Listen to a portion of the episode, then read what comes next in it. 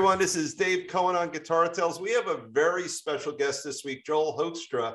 Um, we will get into all the details because this is one of the most accomplished guests we've had on the show so far. Thank you for joining us. Hey, my pleasure. Great to be here. Thank you. Yeah, I, I got to tell you, I printed up your Wikipedia page, 16 pages, 16 pages of you. I haven't been on there in a while, so I'm not exactly sure what's on there these days. I should probably make sure it's all like somewhat factual. Oh, I went in there and put all sorts of bad stuff in there today. Yeah, exactly. Yeah, you got all kinds of like my story's been completely rewritten. Oh yeah, yeah, I did it today. Um, but you know, you know what's kind of cool? I was just you know kind of lounging around. I'm a lawyer by day, and I do this at night for fun.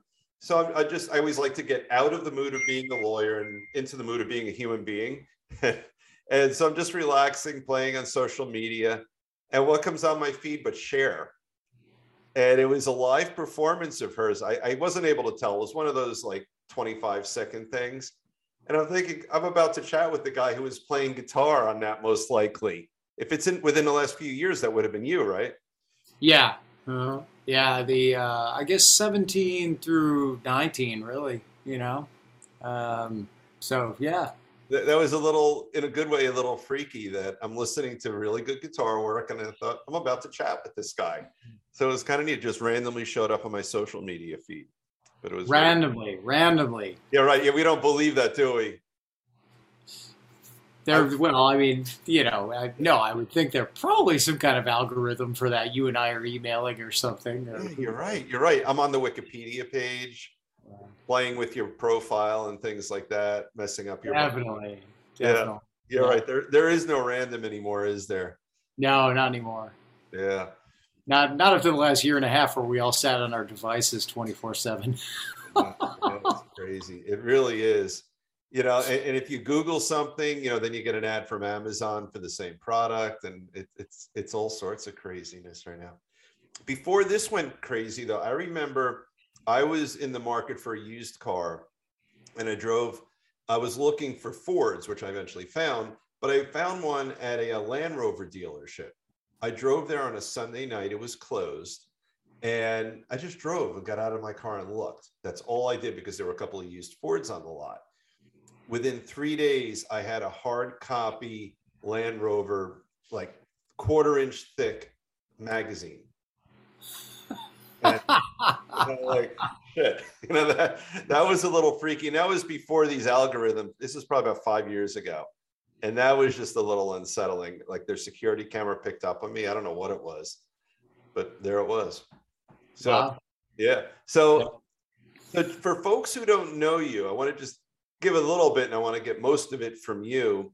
Um, you are an on-demand, amazing player. I went all over YouTube watching you but you tour with some really amazing acts in addition to the uh, creative endeavors you engage in on your own. What are some of the bands you have toured with and do tour with?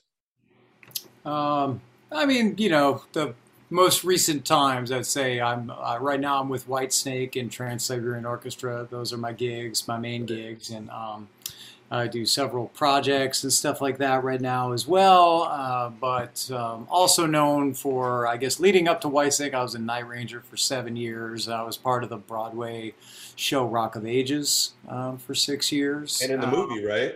So, yeah, I have a little cameo in the movie, but mainly the over six years on playing that on Broadway. Um, those are all the kind of things that people know me for, and, and Cher the Cher gig you mentioned. Um, you know, there's like you know there's there's all kinds of other subplots and stuff like that going on in other parts of the story, but those are kind of the, the last ten years or so.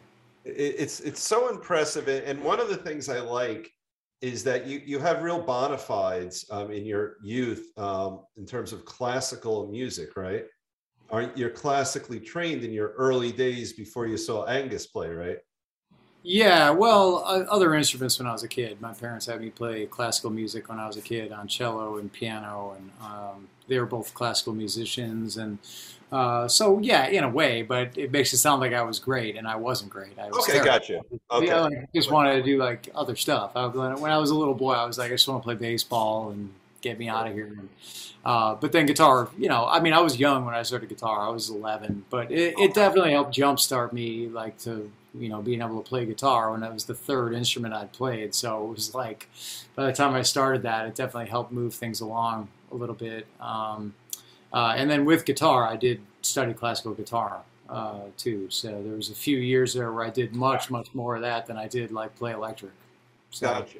Now, Yeah. did, did there come a time when you, if you were to put humility aside, where you started to get the sense, hey, I, I think I'm really good, or I think I can be really good? You know, Uh, that's like definitely attached to youth. You know, it's like the older I get, the worse I realize I am. Um, but like when you're when you're young, you know, you're super cocky and think you're great, even when you're Right. terrible. When you really, uh, in actuality, are like awful. You know. right, Uh, so yeah, I'd say that's that. That's the way that that's worked for me. It's like you know, I'm operating on a curve where the older older I get, the ego continues to go down.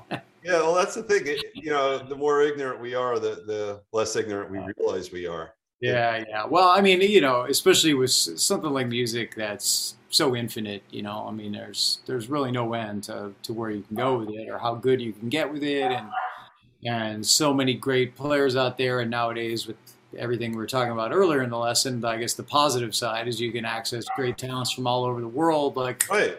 You know, the click of a computer or whatever, you know, or your phone. And uh, when I was a kid, eh, you were basically just kind of comparing yourself to the people in your neighborhood or that went to your school. That was kind of all we had. So, um, you know, I, I guess that's uh, that's great for keeping you humble too, man. You surf around Instagram for about 15 minutes, you realize, like, Oh, it's man, I better I better practice a little bit.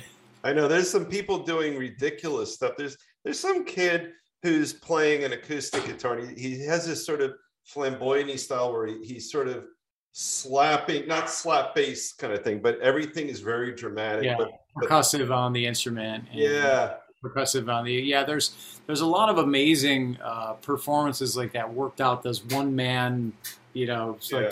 solo guitar uh, versions of things these days that you see online that are just kind of like you know I know it's that explodes um, i mean i i grew up with a little bit of that happening and, and mess around with a little bit of that here and there but for the most part um, i've definitely been somebody who's been in bands and been a part of um, you know it's it's everybody's got their own journey to take with these things you know and for me it's been about um, not letting the window shut on being able to make a living doing it Right. uh, has always been the main focus of it, and that's um, and then just from there, there like pushing it as far as it'll go. Really, I mean, it's just kind of um, one of those things where when it does work out, and you realize like, oh, I'm actually going to be able to do this with my life. Um, then, I mean, that was always the fear. It Was like it, it took me a really long time to have things work out to the point where I felt like I'm going to be, yeah, I'm going to be Right. okay. This is what I'm going to do. it is your day um, job. Right. I, I wasn't gonna have to go do something else. That was that was always yeah. kind of my definition of success would be able to like get through my life just being able to do this and not have to like go like wait tables or something. Not that there's anything wrong with that, as they would say on Seinfeld. Right. Uh, but uh, you know, I mean, it's um, that that's always just kind of been my focus. I've been a real kind of like um, working class guitar player, man. You know, just kind of um, with when I was in my twenties, there's a lot of teaching. I had 70 students a week and uh, took what gigs I had in the Chicago suburbs where I was living at that time, and Right. um, but always always like working really hard, you know. And then when I came to New York um, to do this uh, theater show called Love Janis about Janis Joplin, that's why I came out here. Okay. Um, that was my first time of only performing and not teaching to supplement, or or vice versa. Because really, it, it was always kind of teaching and then using performing to supplement that. It was pretty much the focus, you know. Did and then, uh, craft? Was that? Did teaching help your craft? Do you think? Yeah, because it kept me on it. I mean, when you teach, you play guitar five, six hours a day. There might be some of it that's a little bit better for you than others, but the bottom line is you're still playing guitar five, six hours a day. That that's better. For me, there was like those two approaches. Like you can make your living with your guitar and try and get there, or you can hold down a day job and uh, try to get somewhere big with it. You know, make the business connections to Yeah. um, there was always those two approaches, and I always went with the make a living with the guitar thing. That was always more my goal than the. Um, I just I watched a lot of friends who would get the day job and they'd say, no, no, no, this is just to support me as a guitar player while I'm doing this, and they, and then you just watch the day job completely consume their life and they Right, right, their guitar. And so um, for me, it was always smarter just to make guitar my thing and just like we'll take it as far as it'll go. And as it as it turned out, it did, you know I can't really complain. You know. It seems like you know you- you've kept yourself busy, and, and the question that, that that's running through my head is: was it like something that that uh, uh, you know like stopped on a dime and turned where where suddenly you became in demand, or was it sort of a slow thing? Slow, totally slow. Yeah, like that's like to a, to the point where you barely notice. It's just like Okay. each individual gig that you get, you know, you feel like you're taking a step. Um, but there was never, you know, some, you know, well, you can look at it a bunch of ways. You can look at it as a bunch of big breaks, or you can look at it as a bunch of smaller breaks. You know, Right, right, right. um, but yeah, I'd like to say it's just kind of, I mean, the story kind of as it would go would be like that gigging in the Chicago area to getting Love Janis out here, kind of doing some oldies bands like playing in the Turtles and Big Brother and the Holding Company. Um, because their guitar player Sam was the music director of Love Janis, and so Okay. I got kind of pulled into doing a little bit of that. And one of my subs on that show played with the Turtles, so I started as a fill-in and I ended up being in there. And then um, all the while back in Chicago playing with Jim Peterick, who I was would play his once a year, twice a year events, these world stage events in his house band, and that really led to Night Ranger at the time. Um, Tell me, and- slow that one down. So, what's the Night Ranger connection? How did that occur? Yeah, so well, Jim Peterick, who most people would know uh, from the band Survivor, also founded the Ides of March. So he wrote a lot of big songs. Just uh, he wrote "Eye of the Tiger" and you know, uh, you know all those Survivor hits, 38 special hits, those uh, that you know. And uh, so anyway, he'd have these events called World Stage, where all the those guests would come out and they'd sing a few of their hits. And one of those guests every year was Kelly Keagy, um, the drummer from Night Ranger. So. I was in the house band and would be part of everybody's songs as they would come out. And Okay. so even while I was in New York doing Love Janis, Jim would still fly me back, and I would go like pretty much right off the plane, right to the the, the venue, and go play down like these thirty something songs. And so, um, as it worked out, you know, oddly enough, Reb Beach was playing in Night Ranger at the time. So um, who's now my guitar partner in Whitesnake, right? So Yeah. uh, he needed to miss a show. Uh, I think he had to play with Winger, and so they were. Night Ranger was either going to cancel this gig, or Kelly said, "Hey, I know this guy that plays with Jim that'll like get off, uh, learn thirty songs, and get off the plane, and like just play down the gig, and let's get this guy to come in." And uh, so that was basically my audition. Was like a, a gig, you know, Oh, basically. that's great. Like, we'll meet you at the gig and uh, see how it goes. So, um, yeah, that was my my inroads there. So, um, yeah, like I said, it's all kind of watching things kind of move forward through all these things present opportunities, and um, so yeah, through playing in Jim's world stage thing to Night Ranger, and um, I would say through doing pit gigs in New York City. I was uh, subbing just as for a friend of mine who was do like you know he's tr- more of a traditional like pit musician, right? Right, right, right. on right. Broadway. And um, what ended up happening there is the keyboard player from one of those shows became the music supervisor of Rock of Ages. So that's how that happened. So you know, it's like through doing something that you'd go like, well, why are you even doing that? And then see get kind of rewarded in the end, and then have six years of basically playing steady on a show on Broadway. So that's the story there. And really, the TSO thing kind of came about through.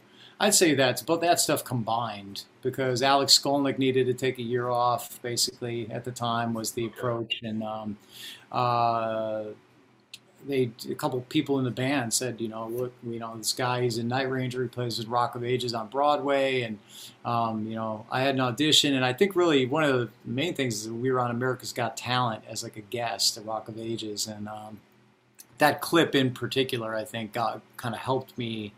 Uh, Paul O'Neill, I think, was um, maybe hesitant on my audition thing because I wasn't doing stage moves or anything. I was just kind of as odd as it sounds, I do have a hard time doing that without an audience there. It's like somebody pulls out a flip phone at the time or like a Oh, right, know, right, right. camera, and I'm like, I'm not playing with a band. I'm not playing in front of an audience. Like I can't, you know, Yeah, you have to be organic about I it. I can't act like I'm playing for an arena right now. I felt silly. So, um, I think there were some reservations about my stage presence, and then I was on that show, and Paul saw that I could perform as well as Right, play, right, and so that that helped me there. Uh, that that little clip, but that's kind of how the, all those things developed, and then the Cher gig was really um, um Whitesnake taking a year off for David to have surgery, have knee surgery, and, um, and my friend Justin Derrico recommended me um, to Cher's guitar player for like a fill-in because I just was like, hey, I texted a bunch of people who I could think of that were like in the scene and just like, I'm free. you hear anything? I Yeah, got yeah, yeah. empty year. I'm looking to just build a year. That ended up being a really fun year. I mean, it was really interesting to kind of build a year from like I had uh, TSO kind of November, December, but you're looking at like 10 months of like, man, I can't stay around for 10 months. So I had a lot of fun. I did a lot of really like random things that year and built a lot of cool stuff. And um, it was it was a good challenge to do that. And one of the things was the Cher thing, and that was supposed to be just like a few gigs, and ended up really turning into a few years. So You um, did the residency with her too, right? yeah, I mean several. The residency is always divided up into these like three week periods, basically Right. two three week periods. So yeah, basically my time there was uh, a lot of the Vegas stuff, and then some of the touring, like a couple of the runs of actually taking it out because that Mamma Mia two or one of the, one of the Mamma Mia movies came out. So she, oddly enough, uh, Oh, that's right. I went that "Here We Go Again" tour, right? So which I thought man, this is too weird, you know. And you got Here I Go Again with Whitesnake, and now I'm on the Here We Go Again tour with Cher. Right, and, that's right. Um, what was it like being in sort of different genres like that? Does it does it matter one way or the other? Is it easy for you to slide from rock to something well, that was one of the cool things about the Cher gig for me at the time, because you know, I I grew up learning how to play a bunch of different stuff, taking like every gig there was, basically, and so Right, I, right. I've done a lot of different styles. And so lately, obviously, all the stuff that took off was like this my initial love, like the hard rock stuff, right? So. Which is great because that's what I probably prefer the most, honestly. You know, like it's what I grew up on. Um, but at the same time, there's times where it's like, hey, it'd be nice, you know, it was fun to play some different styles and not have people like judge you and stuff like that, right? It was like appropriate Yeah, for yeah. Like, fun to get back into like playing disco for like a song with her and stuff like that. And I would think percussively, it's probably going to stretch your muscles a little bit, right? That's a that's a slight. Um, I mean, it was a it's a fun guitar gig to play because the the material spans like four generations. It's Oh, not like true. it doesn't all sound the same. It's like real stretched out. So there's a lot of different styles in there.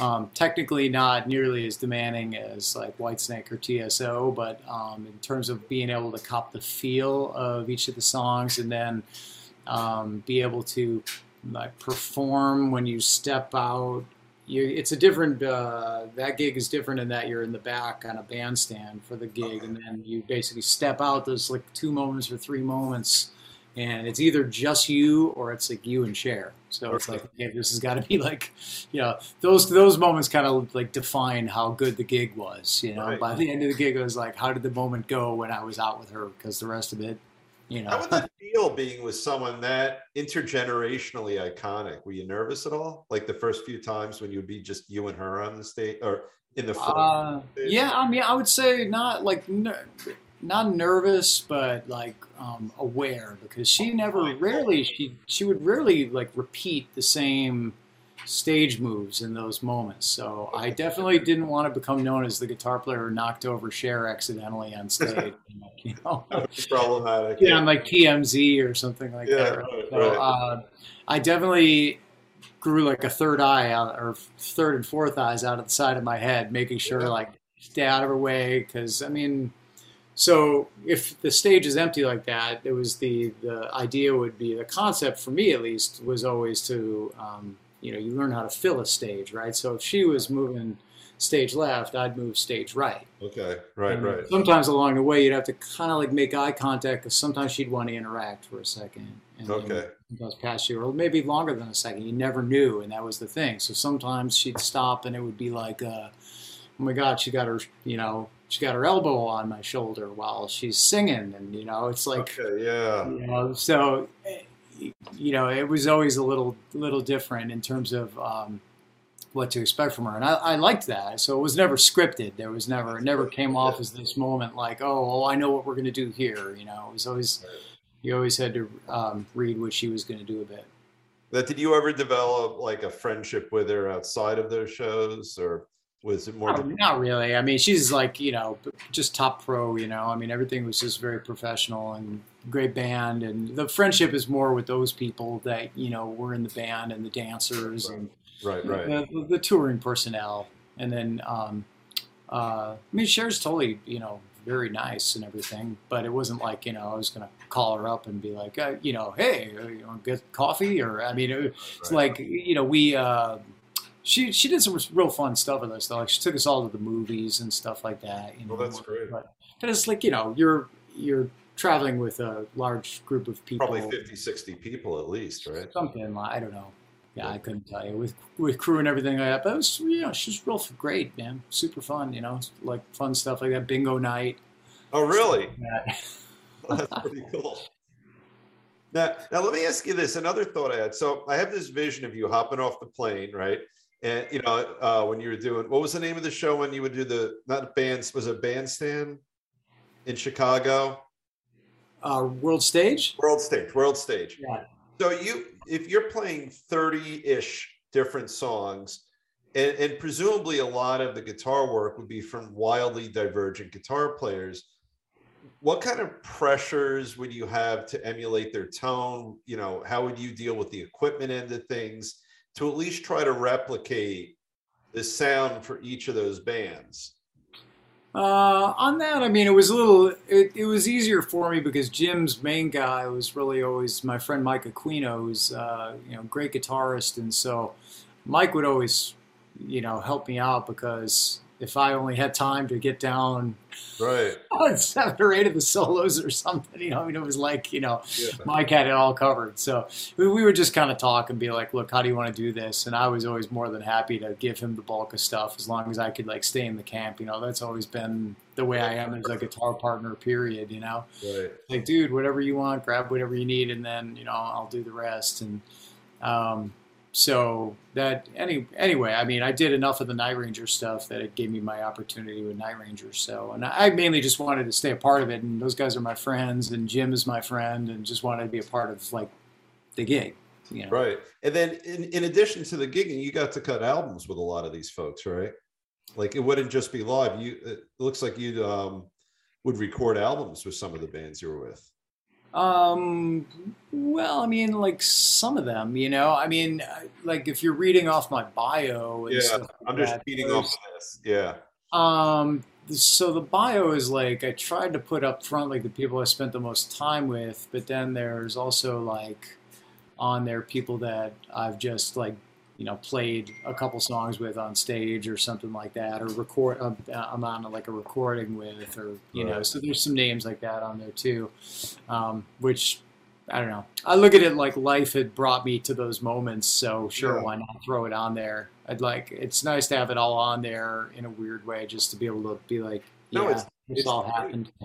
I mean, I- I look at this thing and and, and you're so in demand. And, and here's a question I've asked a lot of folks on our show, and I, I probably know the answer ahead of time. But it, it, you know, for someone who is as in demand as you are, you know, you, you have to have the technical skills to be able to pull it off. But a lot of folks talk about the ability to just interact nicely with people and be a decent man or woman. You know, in this case, a guy you know where, where do you place sort of human compatibility versus musical ability because something's making your phone ring all the time and obviously you're really good on guitar i've, I've watched you But where do you- Um, yeah, man, I don't know. I couldn't tell you, man. I mean, it's that's it's really hard to say. I think you just do your best at every turn, right? I mean, it's like nobody bats a thousand. That's important to remember, you know. yeah It's yeah very hard to be like always like every single interaction with every single human being like goes well or whatever, you know. So, um, you know, I think you just do your best at every turn and just hope that that keeps happening. So, um, I don't know. I've credited just I've credited desperation a lot in my life. You know, where I've said like I, I needed it to work out because I really didn't have any backup plans or anything that was like, well, if that doesn't work out, I'll just go do this because I was like, I'm totally screwed if this doesn't work out. Yeah, yeah but you, you put your eggs in that basket and it's at least played out pretty nicely for you Yeah, I mean, I've, I've made it this far, man. You know, and Yeah. uh, the world is like I mean, 2020 was another one of those years where I talk about the challenge. You know, like 2017 was like that when David got surgery, and it was like, oh, uh, now I got to build a year without Whitesnake. That's my, yeah.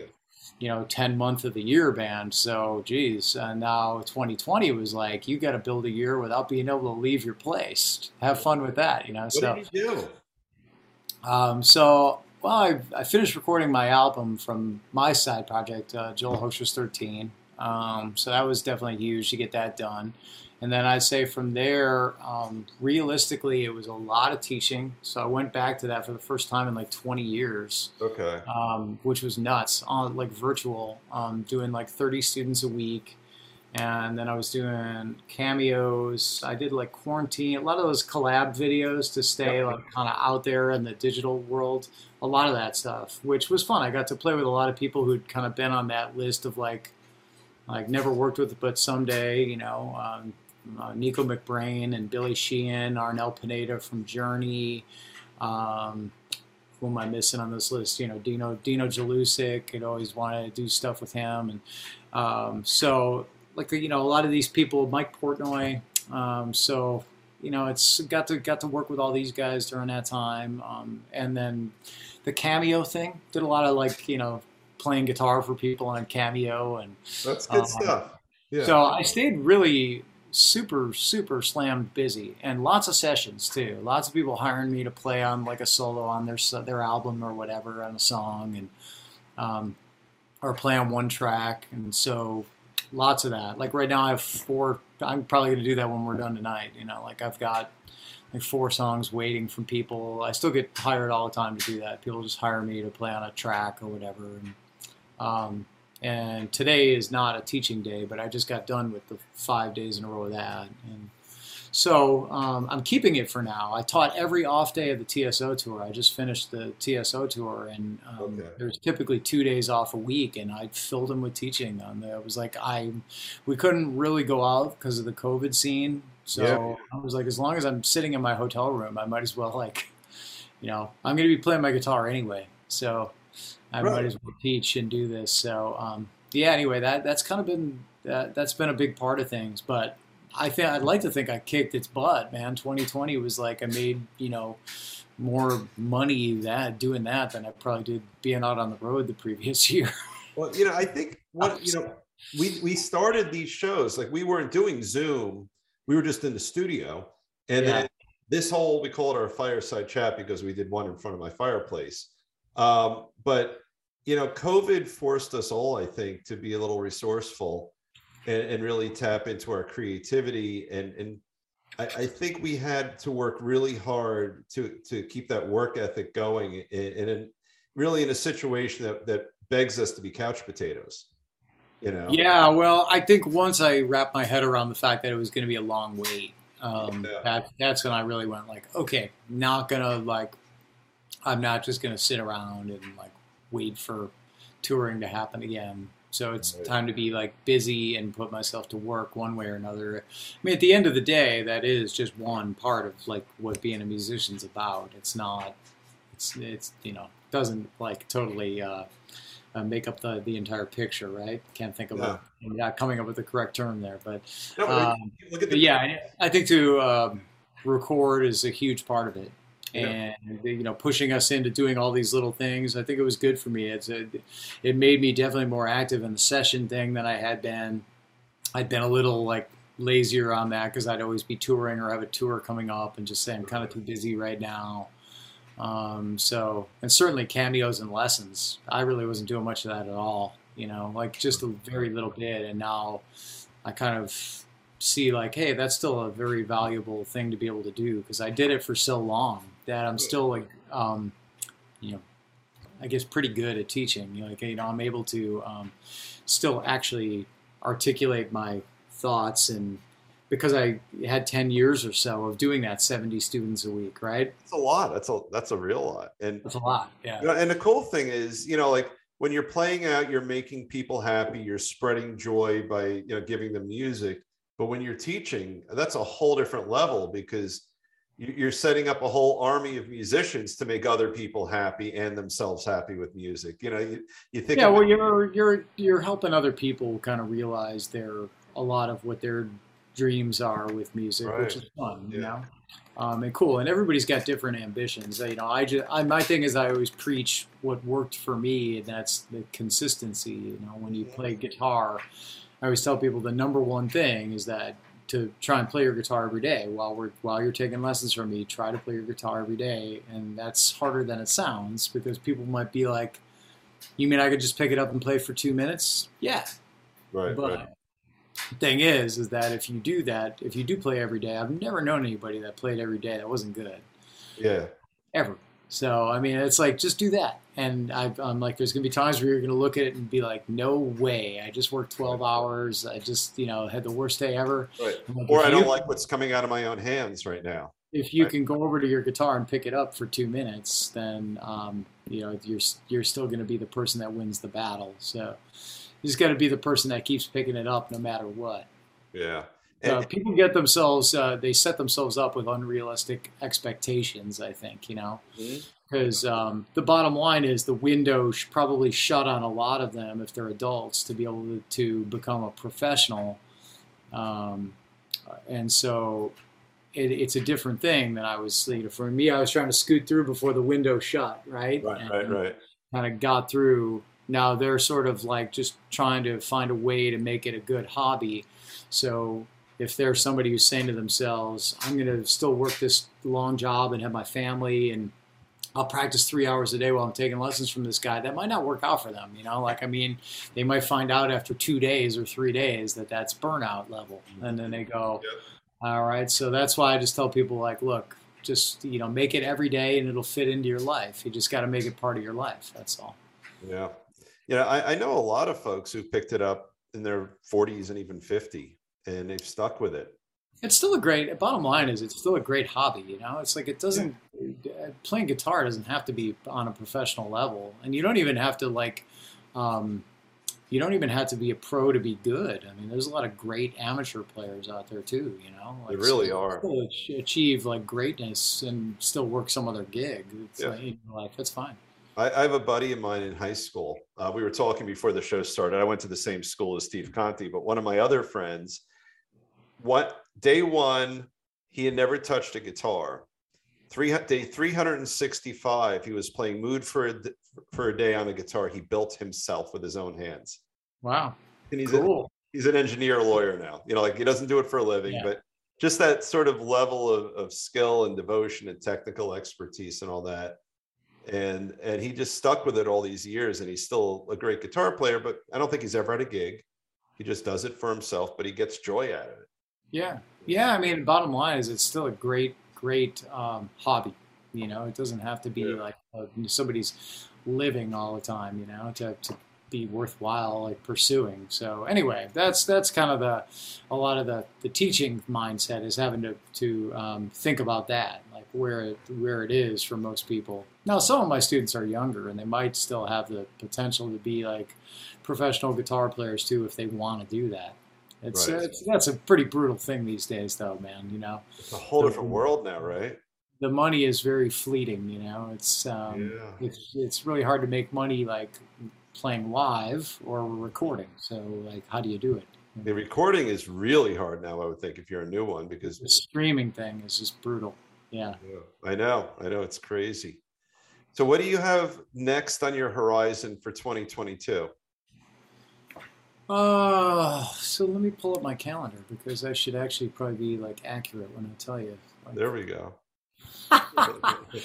so I did well. I'm doing some dates like coming up right now with uh, Broadway's Rock of Ages band, right? So that's really just like for me. That's just going back out the band uh, from the show. We just play the full length versions of the cover songs, right? So it's like I get to do a cover gig kind of vibe with my friends who I did the gig with. Um, that sounds cool. So anyway, I got one of those coming up in Jersey, a, private event in New York City. I'm doing the Monsters of Rock cruise in February. I've done that for years now. That's kind of like my one of my annual. That's Uh, go back and do it. That's a lot of fun. Uh, so I, I, play a set on there, um, uh, an acoustic set that's called the Hangover Jam, and I give away free Bloody Marys to everybody that comes, and oh, give that's away great. give away merch and just it's a blast. And then we play basketball against the uh, the cruisers and stuff too. That's one of my other little things in there. I'm doing a couple uh, rock and roll fantasy camps coming up. Um, let's see, uh, one in LA, February 17 through 20, and one it's a ways off, March 31 to April 3. Uh, shooting videos for a project that I have coming out with um, Michael Sweet, Nathan James, Tommy Aldridge, and Marco Mendoza. So that album, I'm not sure the release date on that, but that should be, you know, fairly soon. Um, doing some acoustic gigs with my friend Brandon Gibbs in March. Um, and then really, so that's kind of like a lot of the front end of the year. And then Whitesnake is scheduled to really start the U, um, the UK run in May. So, and then we go UK into Europe, and there's more dates that are going to get announced, and um, so people can look, you know, keep an eye out for that stuff, and then uh, head to TSO come November, December. So, really, as soon as I hit May, I'm pretty much looking at Whitesnake into TSO. Right. So you have a very full dance card for uh, 2022. Yeah, and in the meantime, I'm teaching 30 students a week and doing sessions and stuff and cameos. So like all that stuff kind of like still lives on. Just you never know what COVID is going to to do to all this stuff, right? So I mean, it's kind of like I'm I'm assuming that we're going to just kind of keep things open though, and it seems like no matter what, we're going to keep like trying to plug forward through it at this moment. So I'm feeling pretty good about it. I'm feeling like. Uh uh, it, it's it's going to get into a milder phase, and that's what I'm reading about too. So for all our sake, I hope that's our future. Hopefully, yeah. You never know these days, man.